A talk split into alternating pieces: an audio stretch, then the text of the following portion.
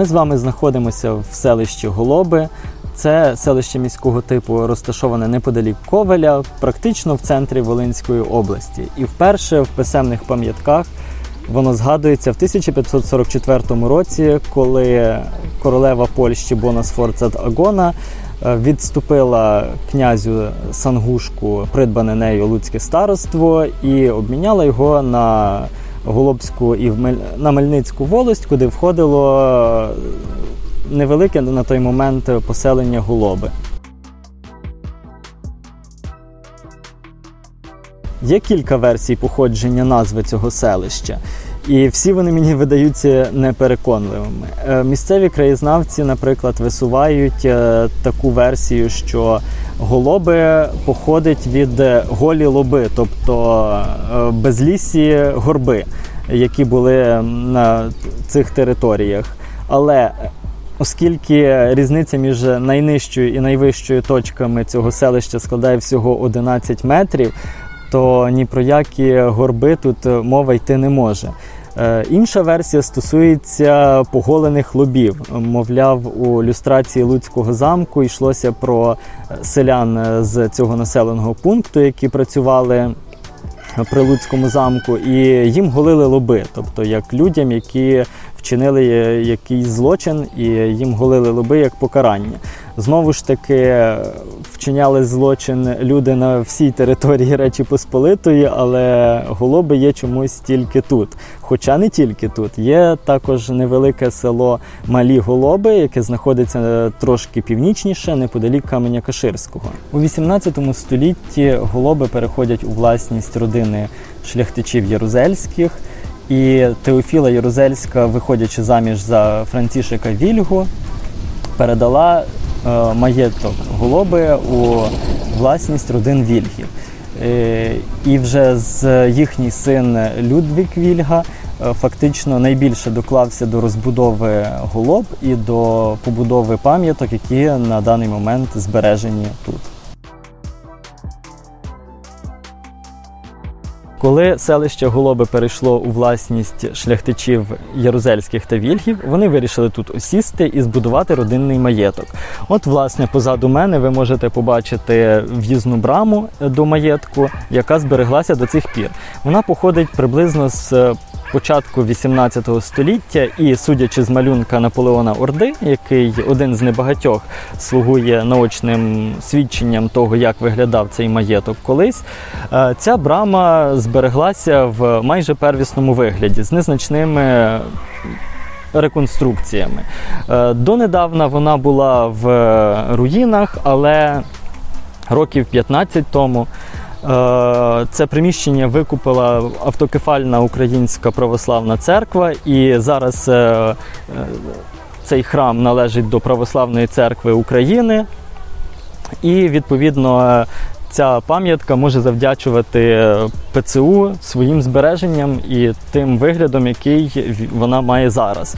Тому що зараз ви побачите іншу частину цього маєтку, якою не опікувався ніхто. Трошки далі. Зрештою, ось це це все, що залишилося від е, колишнього маєтку Вільгів та Ярузельських, тому що первісний е, їхній багатий е, палац він не зберігся. Або палаццо, як його називали в документах. Це була споруда необоронного типу, багато прикрашена, але про те, як вона виглядала, ми можемо тільки здогадуватися. І маємо дуже сумнівне свідчення з одного малюнка, який зберігся е, від польського художника.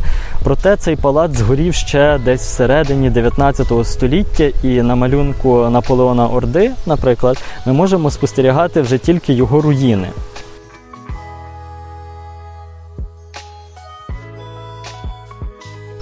Руїни цієї будівлі зараз, в принципі, тільки бентежать, хоча це пам'ятка національного значення. І будівля походить так само з початку 18 століття, хоч і з пізнішими перебудовами. І мені дуже прикро зараз спостерігати її теперішній стан, тому що я ще пам'ятаю, коли е, тут було перекриття між поверхами разом з підлогою, власне, ціла стеля. Е, а головне цілий дах, який, як зараз, як ви можете побачити, просто склався всередину. І це все сталося буквально за останні 5-7 років. Так само завалилася частина. Е, стін з того боку немає вже ані підлоги, ані кованої огорожі на балкончику. Важко повірити зараз, що колись у цій будівлі зберігалися фактично скарби роду вільгів, особливо після того, як їхній маєток у новосілках згорів, і сюди були перевезені антикварні меблі, картинна галерея. В цій будівлі зберігався портрет е, короля Станіслава Августа, чи, можливо, навіть тут малювався портрет Маріанни з Потоцьких. Після е, шляхтичів Вільгів цим маєтком володіли сім'я Ронікерів і так сталося, що маєток перейшов у власність до по жіночій лінії до Марії Кароліни, яка вийшла заміж за шляхтича Подлєвського, але пережила свого чоловіка і вдруге вийшла заміж за збіднілого дворянина Мяновського. Проте, за переказами Мяновський спершу сватався до однієї з дочок е, Марії Кароліни, але все ж таки одружився на їхній матері, за що дочки образилися на матір і виїхали з голоб до Польщі і більше сюди не поверталися. Зрештою, Марія Кароліна Мяновська була останньою власницею е, голоб і останньою жителькою цього маєтку як його власниця, тому що після неї. Е, у цьому приміщенні що тільки не розташовувалося від будинку культури до е, дитячого будинку, е, який закрили десь наприкінці 80-х, якщо не помиляюся, коли збудували нове приміщення, його перенесли звідси у нову локацію. І після того моє маєток почав потроху занепадати. Тому фактично ці руїни, які ви перед собою бачите, це руїни останніх 30 років всього-навсього. До того ця будівля була фактично цілою. І якщо руїнами давніх е, шляхетських резиденцій зараз мало кого можна здивувати, то голоби містять дещо унікальне. Ось за моєю спиною ви можете побачити три фігури святих. Е, розташовані в ряд е, вздовж давнього тракту на ковель, і вони зображають відповідно Діву Марію, і ця скульптура висотою 10 метрів, а також Яна. Яна Непомука та святого Антонія Падуанського. Ці скульптури висотою по 5 метрів. Ці фігури датуються 1711 роком і, ймовірно, були встановлені е, уняцькою церквою, тому що е, у греко-католицькому монастирі, власне, уніатському, з того монастиря до голоб ішла хресна хода, і біля цих фігур е, прочани зупинялися та е, правили святковий молебен.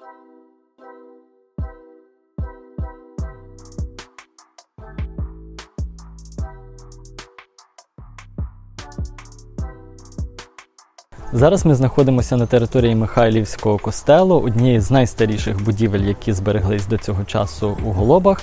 І первісно будівля веде свій початок від 1700 року, коли Стефан Ярузельський заклав перший е, е, костел е, у Голобах. Проте його спалили шведи під час навали на польські території.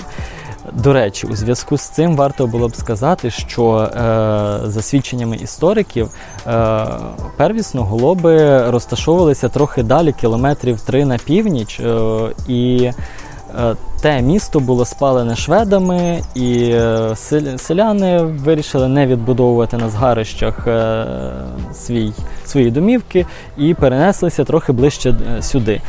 Мені здається, що підтверджень цьому немає, тому що якщо цей костел будувався в 1700 році до навали шведів саме на цьому місці і на цьому ж місці був відбудований, то зрештою і самі голоби розташовувались теж, теж приблизно тут само, а не 3 кілометри звідси. Інакше не було б сенсу будувати костел так далеко від населеного пункту. Але зрештою. Е, перший костел не зберігся, проте в 1718 році протягом десятиліття е, почав будуватися е, новий костел вже наступником Ярузельського Юзефом. У 1916 році, здається, у вересні е, німецькі війська е, в ході Першої світової війни, які дислокувалися тут, а їхній штаб був якраз у двоповерховій будівлі неподалік костелу, е, вони підірвали муровану дзвіницю цього костелу, високу вежу з Христом. Очевидно, це було з міркування безпеки для самих німецьких військ, і ця вежа була зруйнована впродовж тривалого часу, хоча в міжвоєнний період, е, начебто, польська влада намагалася відбудувати, і, судячи з фотографій, не надто успішно. І сучасна будівля, як ви можете побачити, цегла дуже відрізняється стара від сучасної, е, була зведена не так давно і е, буквально років, можливо, 10 тому проведено реконструкцію і змінено дах на цій відбудованій дзвіниці. У цьому костелі працювала делегація польських е, художників разом з Львівською академією мистецтв, е, які відновлювали старі е, фрески у стилі Рококо. І Декілька цих фресок в цьому костелі вдалося відновити. Хоча, як розповідав керівник цієї цих робіт, що е, відновлювати більше фресок, а особливо донизу, немає сенсу, тому що в костелі був склад солі, і ця сіль до цих пір проступає крізь нову штукатурку, і її можна отак просто е, всередині рукою е, знімати. Хоча костел наразі діючий, тут є невелика римо-католицька громада, і сюди щонеділі приїжджає ксьонс правити службу Божу.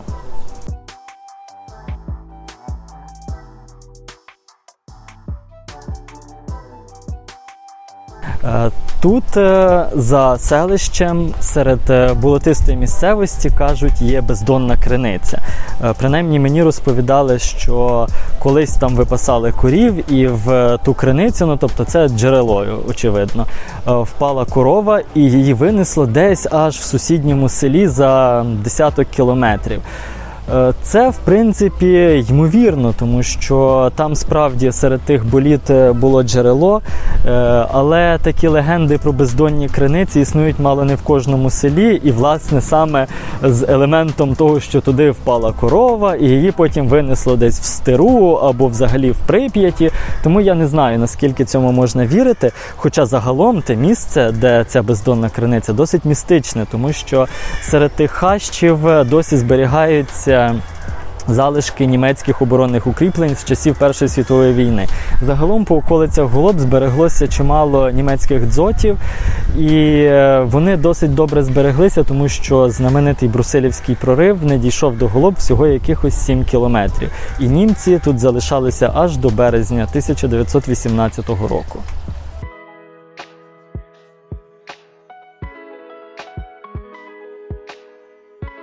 Зараз ми знаходимося на старому польському кладовищі.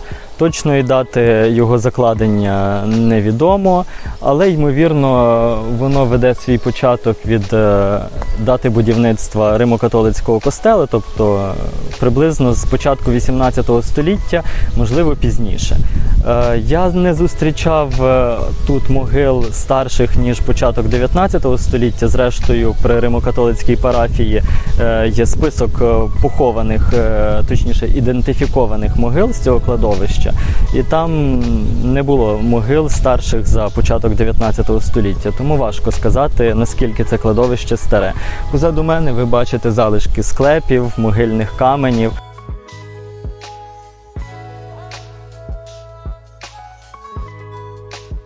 Ось позаду мене ви можете побачити капличку, збудовану на цьому кладовищі приблизно в 20-х роках, тобто в міжвоєнний період. Принаймні на її місці раніше була дерев'яна каплиця, як свідчать архівні фотографії. Також у криптах цієї каплиці похована остання е, власниця з селища Голоби, пані Кароліна Марія Мяновська. Е, вона тут похована разом зі своїм чоловіком і їхнім лікарем, який доглядав їх, е, коли вони захворіли на сухоти. і зрештою вони померли в е, важкій нужді під час Другої світової війни, коли фактично вже не були ні власниками і не мали жодних прав на це селище під час німецької окупації.